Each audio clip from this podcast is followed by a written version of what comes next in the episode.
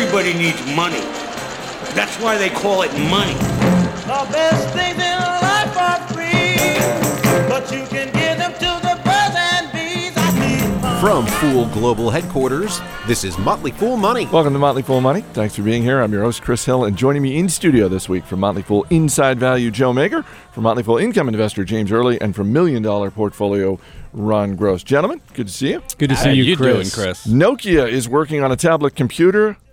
Yahoo is working on a lawsuit against Facebook, and Goldman Sachs is working on its own image. We will get into all of that. Plus, as always, we've got a few stocks on our radar, but we are going to begin today not with the big macro, but with dividends. Bloomberg reporting this week that the dividends being paid by companies in the S&P 500 have reached a record level. James, did you throw a party when this news You know, broke? Chris, I am not above being predictable. So yes, I am. I am very giddy about this. Uh, f- obviously, more dividends are great. Uh, this is so exciting, though, really, because companies are somewhere between lottery winners and professional athletes in their in their use of a prudent use of cash. In other words, they tend to waste cash all the time. It's only under the guise of of, of capital budgeting and, and, and spreadsheets and, and and frankly ego. So the fact that they're actually giving this cash back is really inspiring.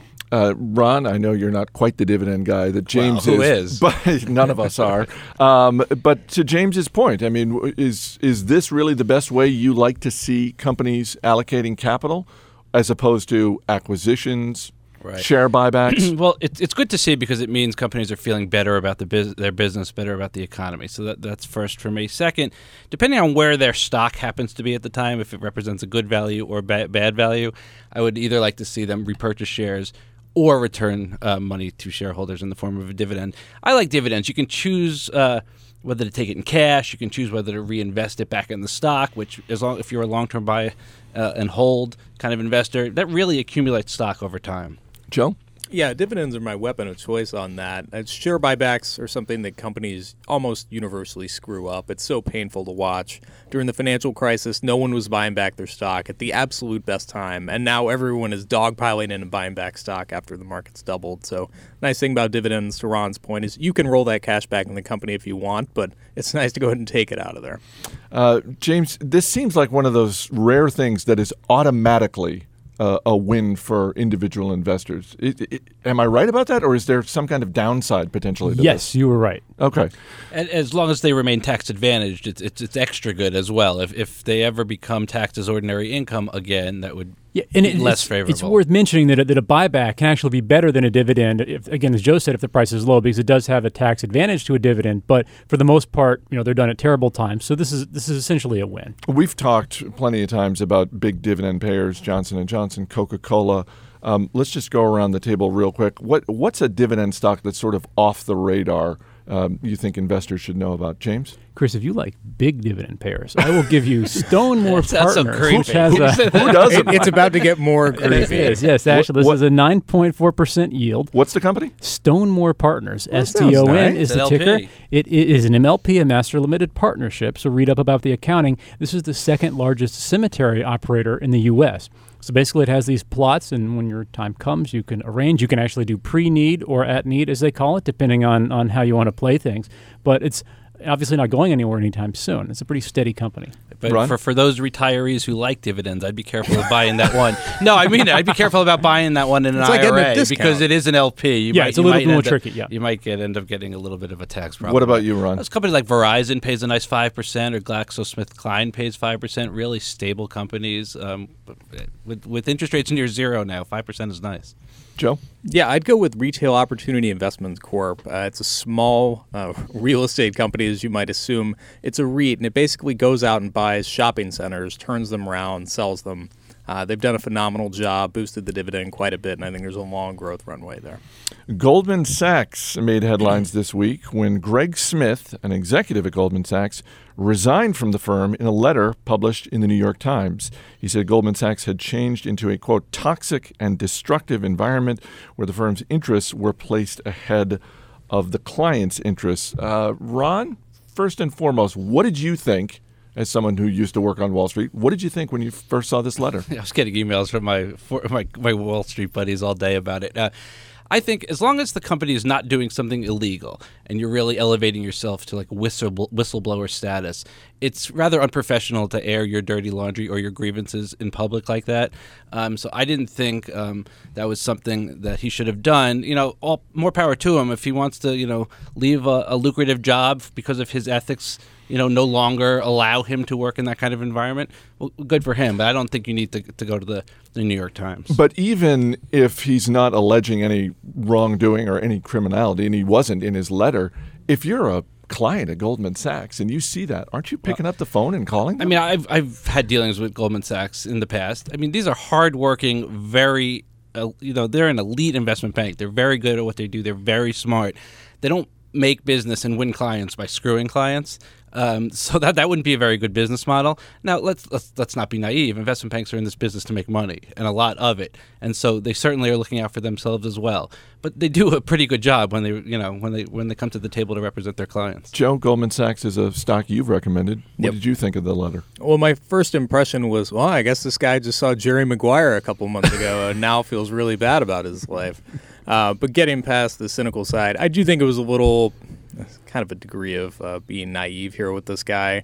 But I will say that obviously they do need to take care of their clients. Uh, to Ron's point, I think they are taking care of their clients. Everyone recognizes Goldman as basically being the best of breed on Wall Street, and they get business because they're the best and they're the smartest. That's why I'm invested with them, and the stock is cheap as sin. But I don't think that they're destroying the business model in quite the same way that this guy makes it sound. But you know, if they do continually keep uh, tripping up clients in a very public way and having incidents like this, you know, it might cost them business, but it's certainly also not doing the stock any favors. Yeah, I, w- I was stunned to hear that an investment bank may be putting its own interest before its clients. But you know, really, Shocked to so, so discover that piece is not news. I mean, maybe this guy took 12 years to, to sort of sort that out.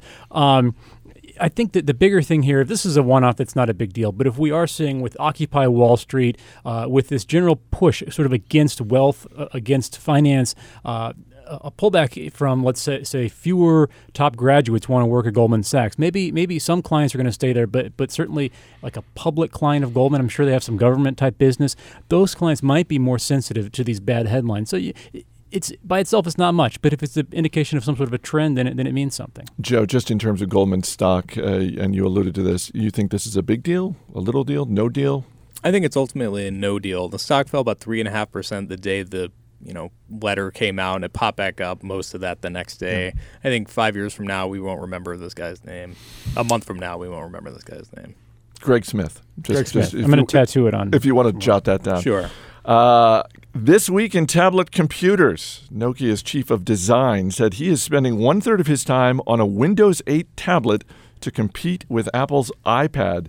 Uh, Joe, I also think I heard something this week. Speaking of the iPad, about them finally going sale, going on sale, and Some and- fruit company. yeah, yeah, yeah. Um, what do you think about this? About Nokia really going after the tablet market when it seems like they don't really have as strong a foothold in the phone market that they once had. I don't like their chances, but I like their gusto, and I do I do think it's a smart move for them to go after it. They're really tight partners with Microsoft, and Microsoft really badly wants to make Windows 8 uh, success on tablets, and they're willing to subsidize that to make that happen. And a lot of people would naturally be, be cynical about using a tablet with Windows 8. Everyone's very happy with iPads. It's an amazing value. But there is a lot of opportunity in terms of um, Office being on tablets and having a more integrated Windows experience that most people are used to, and it fits into the broader ecosystem that most of us are plugged into. So I do think there's a shot here for them to make some headway. I also would be very skeptical of it happening. James? I- I'm so excited I can barely concentrate. I, become, I am curious to see where where it will be priced. Yeah, um, will that's be, really will the be in line yeah. with, with the iPad, or will they try to play some games there? Ron, I know Microsoft is uh, a company you follow closely. Um, just in terms of Microsoft's relationship with Nokia, how important is that relationship for Microsoft, for shareholders like me? How, how successful uh, does Nokia need to be for it to make a meaningful impact on Microsoft's bottom line? Well, we like Microsoft exclusive of their deal with Nokia. Um, just um, from their bread and butter Yep. uh, products, and we think the stock is cheap. Um, our models show that. I mean, if if they can make headway with the Nokia phone, or, or if, even if this tablet were to, to make some headway, then then the stock is really cheap. You now have growth drivers in Microsoft that you haven't had in years, um, but we're not counting on that. Yeah, one quiet way these guys are really winning Microsoft and mobile is they're getting licensing fees on Android phones, and they're strong arming all these manufacturers and something like five dollar licensing fees per phone. Well, at a few hundred thousand phones a day being pumped out with five bucks, uh, that's some pretty sweet revenue that goes straight to the bottom line. Ironically, they probably make a lot more money on other people's phones than they do their own. Coming up, Yahoo may have discovered a brand new revenue stream suing Facebook. Details next. This is Motley Fool Money.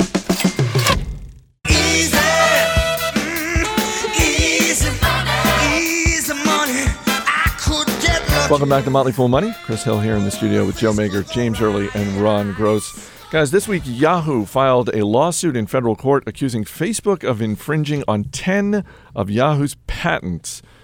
Uh, Joe, Facebook's IPO is expected sometime in May. How much of a problem is this going to be? Well, when you can't beat them, sue them, and that seems to be the strategy here at Yahoo. Whatever it takes. Uh, the new CEO, Scott Thompson, coming over from PayPal, is looking for every way to wring out some extra value out of the company.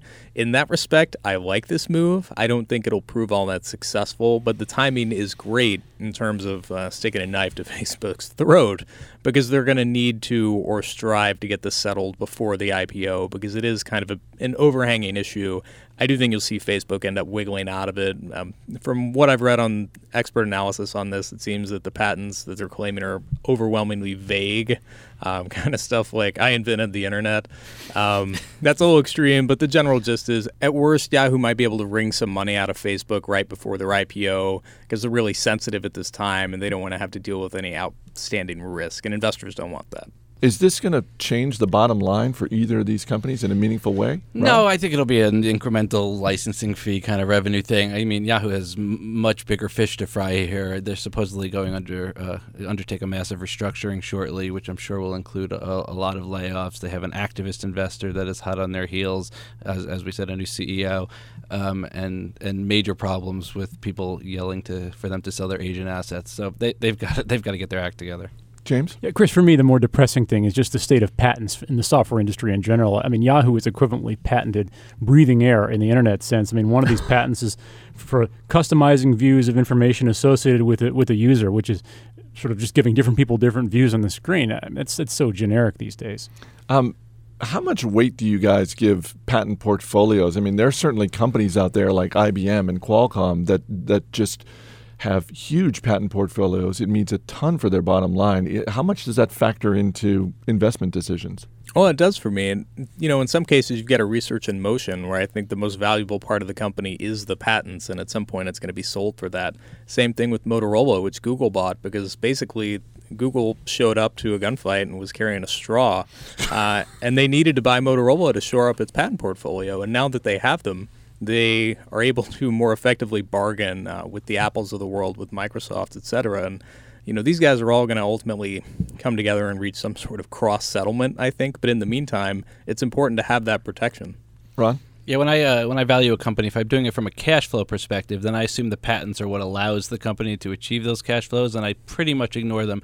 If I'm looking at a company from an asset perspective, then you can try to delve into what perhaps those patents are worth. You can look at the balance sheet, at the intangible assets, and actually give them credit, whereas we often discount the the the, uh, the value of intangibles. Uh, Disney's latest movie, John Carter, cost $350 million to produce and market. The opening box office in the U.S., 30 million. Uh, Ron, I'm a shareholder. As Uh, am I. As are my children. How, how disappointed should I be? Uh, it's not great. Uh, it has done uh, almost 120 million worldwide, um, and it will continue to go up. Great. but it- another it- another Yeah, it 200 leaves another A- analysts are looking at somewhere between a 50 million and 150 million dollar write down, which certainly isn't good. To put it into perspective, the studio entertainment business of Disney is by far not their biggest business. Um, Thank God. They only do about six hundred and eighteen million dollars of operating income in that business versus eight point eight billion of segment operating income for the company overall. A overall. little less this year, too. So yeah, so this will be even less. Um, but you know, it's it's not like it's their network business, um, ESPN and, and ABC and things like that, that are all of a sudden taking big hits, which would be even bigger deal. Do you have a, a guilty movie pleasure?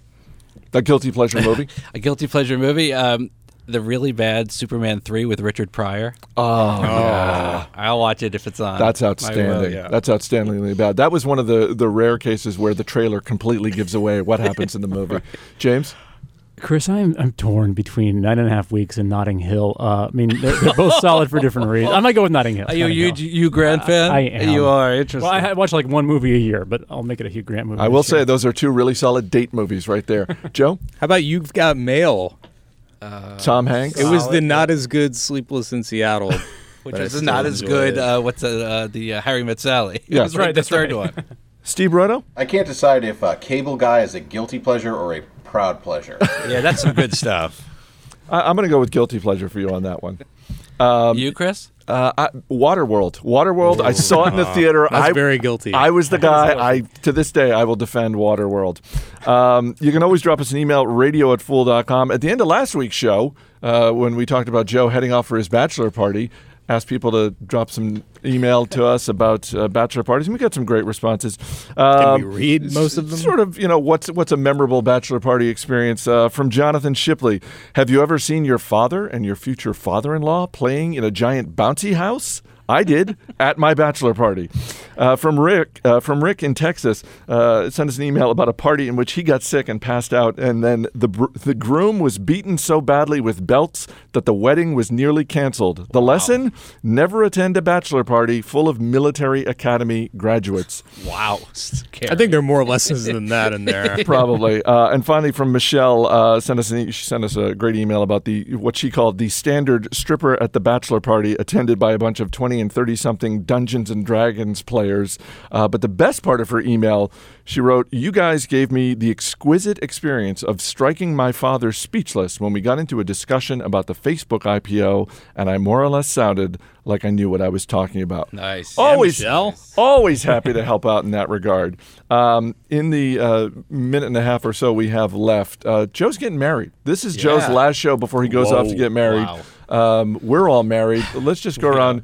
Ron Gross, a little marital advice for our man Joe. I'm taking Yeah. notes, Ron. As soon as you're done here, go right to your computer, open up your Microsoft Outlook, put down a recurring appointment for your anniversary.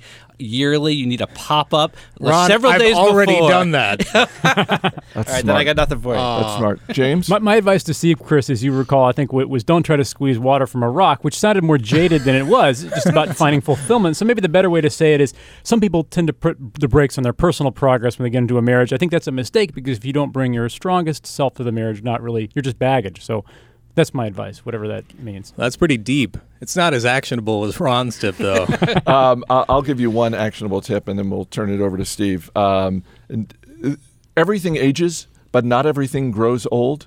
And something that never grows old: surprising your wife with flowers. That never grows old. So just file that one away. Nice. Steve one. Broido, um, first of all, how did uh, James' advice to you uh, work out? Because you're recently married. yeah, fairly fairly recently. We now have a child too. Yeah. it worked out great. It was So- so it appears, it appears that it did work out great. Um, uh, so, uh, as a recently married person, advice for Joe? So I'm going to look down the road for you, Joe. If you decide to have children, um, and uh, the, the, the uh, your son or daughter is crying, just ask if the kid is hungry. Women seem to love that. If you just say, "Is he hungry?" Yeah, yeah. Steve, Okay. how long, And, and look at the wife too as you do that. Steve, yeah. how long would you tell Joe to wait before having children after getting married? I would wait at least six to ten days. Joe Magyar, James Early, Ron Gross, guys. We'll see you later in the show. Coming up, does Wall Street need to change its ways? We'll talk to banking analyst Mike Mayo right after this. You're listening to Motley Fool Money. If you spend it, please be wiser. If you save it, you're a miser. Well, you're cuckoo. Funny, funny, funny what money can do. Welcome back to Motley Fool Money. I'm Chris Hill. In 2008, Fortune magazine named Mike Mayo one of eight people who saw the financial crisis coming. He's currently a banking analyst with CLSA and author of the book Exile on Wall Street One Analyst's Fight to Save the Big Banks from Themselves. Mike, welcome back to the show. Thanks for having me. I want to start with a story that is generating a lot of buzz this week, and this is the rather public resignation of Greg Smith, a VP at Goldman Sachs. He resigned via an editorial in the New York Times. Uh, Smith said that Goldman had morphed into a, quote, toxic and destructive environment where corporate greed trumped client interests. Uh, and again, I'm quoting here, he, he wrote, It makes me ill how callously people talk about ripping their clients off. What was your reaction to the editorial when you first saw it, and what's your reaction to those criticisms? My reaction was a big wow. It was five in the morning. I'm on the exercise bike reading the editorial, and I've never seen anything like that. I mean, you've heard all sorts of expressions for how you leave a job, but I certainly haven't seen that on Wall Street. And as I thought about this article, it's really a statement about the industry as a whole. So you mentioned my book.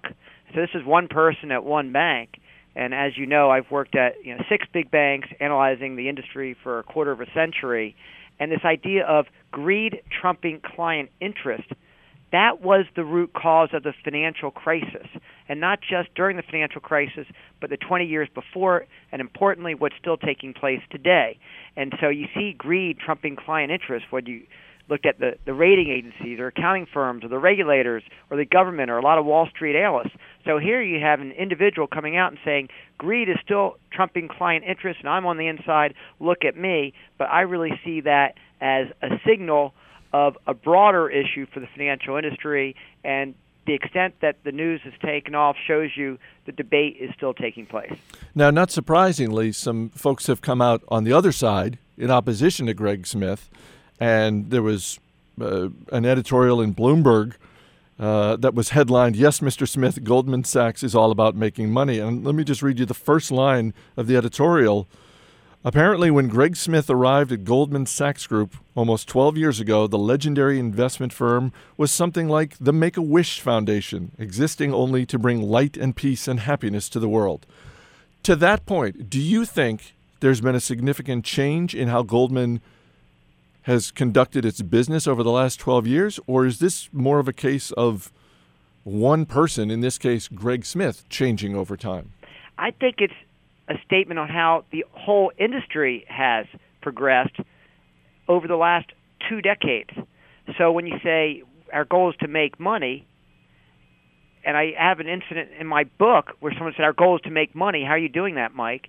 And my answer to the person, it was one of the deal makers trying to me trying to get me to do deals instead of doing independent research. My answer to that person was in the short term or in the long term. Uh, Goldman Sachs has an expression they want to be long term greedy. In other words, to be long term greedy means treating all of your stakeholders, your clients, your customers, the regulators, your employees, your investors very well, because otherwise your profits today will fall by the wayside. So, who knows the position of this person within the firm? I'm sure we'll get more news as the days go on, but I'd say for the industry as a whole, it became a lot more short-term greedy, whether it was more leverage or more uh, financial innovation that was pushed off on customers, or all the host of reasons that led to the crisis. I was going to say before the crisis, Goldman was held up as you know sort of this big Wall Street bank that had integrity. Was that reputation deserved? Do you think it was overblown? And and where do you think Goldman's reputation stands relative to the other big banks now?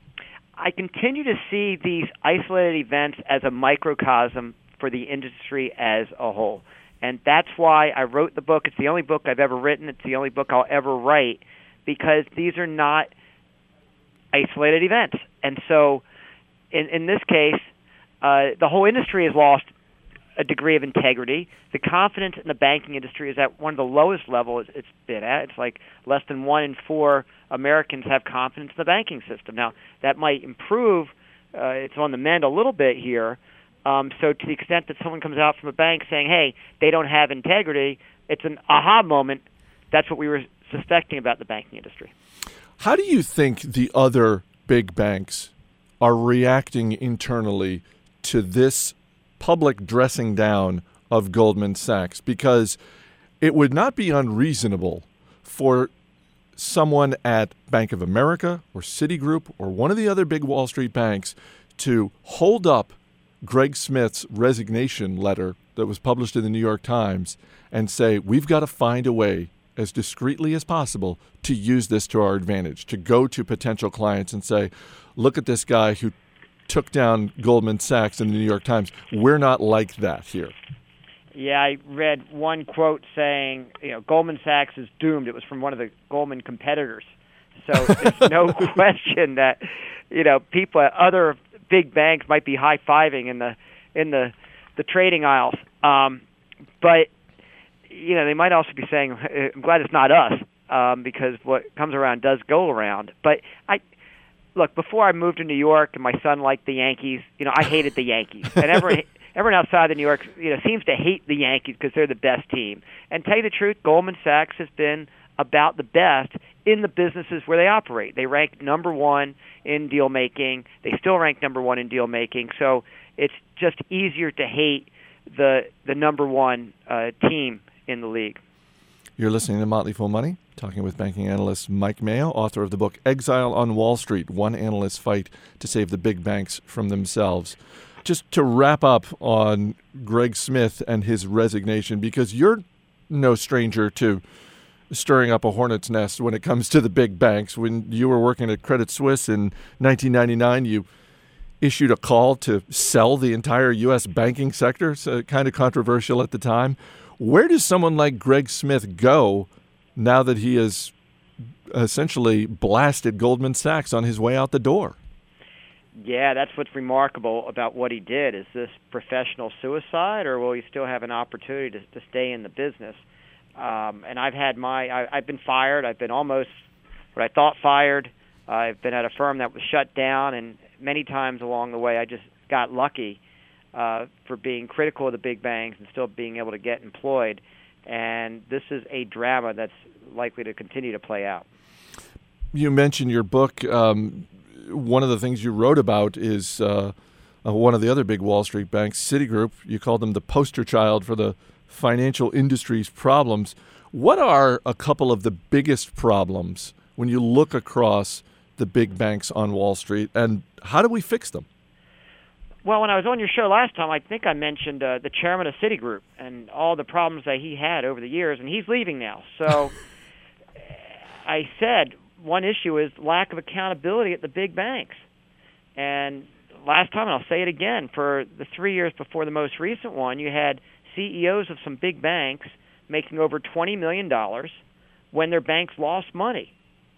That's not capitalism, that's entitlement. It's fine to make a lot of money if you earn it. It's when you don't earn it and get it anyway, that's when it sends a signal to the outsiders that the system is rigged. In some cases, the compensation has been rigged. So accountability is right up front there, and we need to do better at that. And one way to do better with that is to give shareholders more authority to have a say at these corporations. The shareholders, the owners of the company, if you own more than a a few percent of the shares for a couple of years, you should have more say over the compensation, more say over the composition of the board of directors, and sometimes even more say over the strategy you raise a point that is something that we've debated here at the Motley Fool, and I, I, think that we can't be the only ones debating it. And it's this whole notion of sort of the line of capitalism.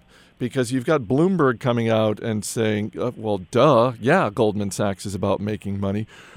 Where do you draw the line between what is essentially healthy capitalism, rewarding uh, good behavior, for lack of a better term, and capitalism that's just run amok? There is an expression in the Torah that says, don't put a stumbling block before the blind. And what that means is don't invite participants to make mistakes. And I'll compare that to there's a new uh, commercial out. Michael Douglas is a spokesperson for the SEC saying, don't be like Gordon Gekko." Well, guess what? Gordon Gekko is going to live forever. You'll you will always have greed, and so it's the job of the people in charge of the market structure to make sure the incentives are in place to not encourage a stumbling block before the blind. And so healthy capitalism is where those incentives are properly aligned. And so you know, rating agencies and accounting firms getting paid too much by the companies they analyze. Wall Street firms getting paid too much for independent research by being nice to the companies in ways they shouldn't be. Regulators, you know, having extra incentives to be nice to the companies so they can get a nice job when they finish. Politicians being extra nice so they can get more campaign contributions. These are all stumbling blocks before the blind, and these require more, you know, structural changes uh, than what we've had, and we've only made a little bit of progress. So that's at one level healthy capitalism versus unhealthy capitalism. You're listening to Motley Fool Money, talking with Mike Mayo, author of the book Exile on Wall Street One Analyst's Fight to Save the Big Banks from Themselves. Uh, the big banks earlier this week got uh, arguably uh, some good news. The Fed announced the results of the latest round of stress tests on U.S. banks. And of the 19 largest banks, 15 passed the test, uh, which tested the bank's ability to handle sort of a depression type scenario 50% drop in stocks, 21% drop in housing, unemployment at 13%. You're a banking analyst. What did you make of those results? It could have been worse. I think the industry's come a long way from the crisis. Capital ratios are almost double from where they were a few years ago. Uh, the Fed has found its way to go ahead and allow banks to return more money to the investors in the banks. Um, it's not perfect, though. I, in a true ses- stress scenario, is it enough? If you have the tail risk uh, coming out of Europe at some point, then I think the stress test, you know, might not have adequately reflected the full potential stress on the system. And so the risk of lending to uh, counterparties, other banks, in terms of times, in periods of times of stress, I think the Fed was a little bit, uh, you know, liberal in some, even their stress assumptions. Um, looking at those banks uh, as an investor, are there are there ones that you like? Are there ones that are absolutely on your avoid list? I mean, it's it's tempting, and I, I don't know one one hundredth about the banking industry that you do, but it's tempting to just look at the four that didn't pass the test. You know, Citigroup, SunTrust, Ally Financial, MetLife, to look at them and say, you know what, that's they're automatically on the avoid list. Well, I have a preference for quality banks right now. I still think there's enough uncertainties out there that something can go wrong, and at least I want a quality bank that knows how to react to changing circumstances. And so I think on your show last time I said Wells Fargo, and it's it's come up some since then, but they increased their dividend a lot. It's a solid bank. Uh, they don't swing for the fences, and I think as investors, you're not swinging for the fences either. Do you ever think about just switching over your coverage to another industry? Something that's just more, just much more transparent, like retail or something like that? You know, I, I shot an email to a couple other analysts here who cover, you know, technology and uh, other names like that. But you know, the long-term hope is that with the stress test, with the regulators, that you create a solid banking system, a safe bank with a lot more capital, steady earning stream, nice flow of dividends back to investors, and that's where the interests of the regulators intersect with the interests of investors. Because if you get that, then you're back to the banking industry of the 1950s when valuations were a whole lot higher. So the main point is you don't need a lot of growth the stock prices to increase. You just need for the management of these banks to get that memo and not mess up and make sure the incentives are properly aligned. Unfortunately, we're not there now, but I could see a day before I retire when they get there. Of course, I'm, I'm not retiring for a while. You're listening to Motley Fool Money, talking with banking analyst Mike Mayo. Time to wrap up with a round of buy, seller, hold. A lot of new technologies emerging in the mobile payment space. Buy, seller, hold, the future of cash. Sell. We're getting rid of paper money just like that? Well, I just think in terms of some of the leaders in the industry, you're having a lot more electronification, and it's happening a lot faster. And my colleague down the hall who covers some of the online brokers, you know, half of their cash deposits are through mobile devices already. I mean, what happens in 20 years from now? So, you know, increment. We're going to have more electronification. The buzz has died down, and the New York Knicks have had a rough couple of weeks. Buy, seller, hold Jeremy Lin. I am a buy. Really? Oh yeah. I mean, this guy just don't mess with the a working formula. Unfortunately, you know, what choice did you have here? So, you know, whether it's with the Knicks or somebody else, let him do his thing. It's one of the most popular shows on Broadway. Buy, sell, or hold The Book of Mormon. Bye. Have you seen it? Yeah, I mean it was it was hilarious, and um, yeah, it was it's, it's some show, so I definitely recommend it if you come to New York. And finally, he's got the number one album in America, and his latest tour begins March 18th. Buy, sell, or hold. Bruce Springsteen. Oh boy, I think you know my son went from a buy to a sell on him, and we went to his concert. But anyone my age, it's it's a it's a strong buy. It's a decade, it's a generational buy. The book is Exile on Wall Street One Analyst's Fight to Save the Big Banks from Themselves. Mike Mayo, thanks so much for being here again. Thanks for having me. Well, if I'd been a rich man's son, pay me my money down. I'd sit on the river and watch it run.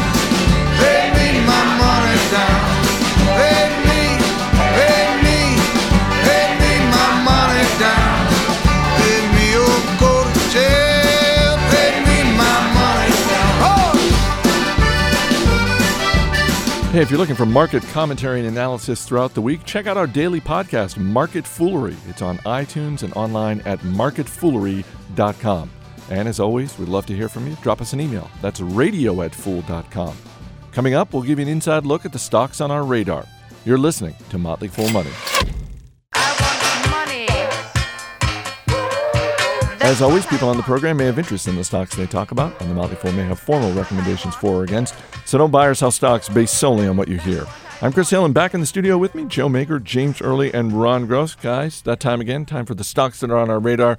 Ron Gross, you're up first. Not a typical stock for me. I'm uh, digging into Open Table, ticker symbol OPEN. Stock is down 66% from its 52 week high. They have a virtual monopoly on the restaurant reservation business. Relatively new company, relatively new industry in, Yep. in that sense. Um, but they are profitable, which I like. Cash flow is coming in. So I'm going to dig in and see see what we have here. Stock down that much sounds like a value play. That- well, that's that's what Well, got my it was attention. selling for like 11 times right. sales. Right, but now it's only a 900 million dollar market cap company, so you know could be something. Let's bring in our man Steve Broido from the other side of the glass. Question for Ron about Open Table? Sure. What could Open Table scale into? I know, obviously, restaurant reservations is. What's the next logical step for their business? Well, the, first they're going they'll go international, so they'll they'll they'll spread out in the U.S. as much as they can. Then they'll go overseas and sticking with restaurants. After restaurants, I'm not sure. You could you know you can go after things like Travelocity or TripAdvisor or things like that. But I think they'll stick at least for many many years with international expansion in restaurants. James Early? Uh, Chris, if Joe follows Steve's advice, he might need Hasbro uh, in a little bit, some toys for, for kids. Uh, it's an II rec. It started in 1923 when two brothers by the name of Hassenfeld bought out a textile business, and their big hit was Mr. Potato Head later on in G.I. Joe. So I like it. Uh, 30% upside by my model and a 3 per, point, 3.4% excuse me yield. Steve? How's Hasbro done with uh, gaming online? They're more the licensor. Mattel is more like the owned property. So Hasbro lets someone else, like a movie company, create the character, and then they jump in and say, "Okay, we'll make the backpacks, the games, the the trinkets, the Pez dispensers, whatever." Maybe some John Carter toys. Maybe coming so. soon. That'd be great. Maybe not. Uh, Joe Magyar, stock on your radar? I'm going to go with JP Morgan Chase. Uh, this week they announced a $15 billion buyback authorization, uh, a huge dividend increase to go along with that. I think banks at large are cheap, and I think JP Morgan's going to recover eventually from one, uh, higher interest rate, so they'll get uh, more money, higher uh, net interest margins on what they lend, and two, investment banking activity will pick back up, more M&A, and they'll get more money on that. Steve? Do you think the tide is shifting with this this Goldman exec who came out uh, on banks, or is that and w- could that affect J.P. Morgan Chase at all? If it did, it would probably be a positive just because they might incrementally lose some clients and they're a big boy there. And, and Jamie Dimon, the CEO, has got a lot of positive praise Yeah, he's in one the of the press. better. Yeah. All right, Joe Magyar, James Early, Ron Gross. Guys, thanks for being here. Thank, Thank you, you, Chris. Chris. Thanks to our guest this week, Mike Mayo. And for video highlights, you can go to fooltv.com. That's fooltv.com. That's it for this edition of Motley Fool Money. Our engineer is Steve Broido. Our producer is Mac Greer. I'm Chris Hill. Thanks for listening. We'll see you next week.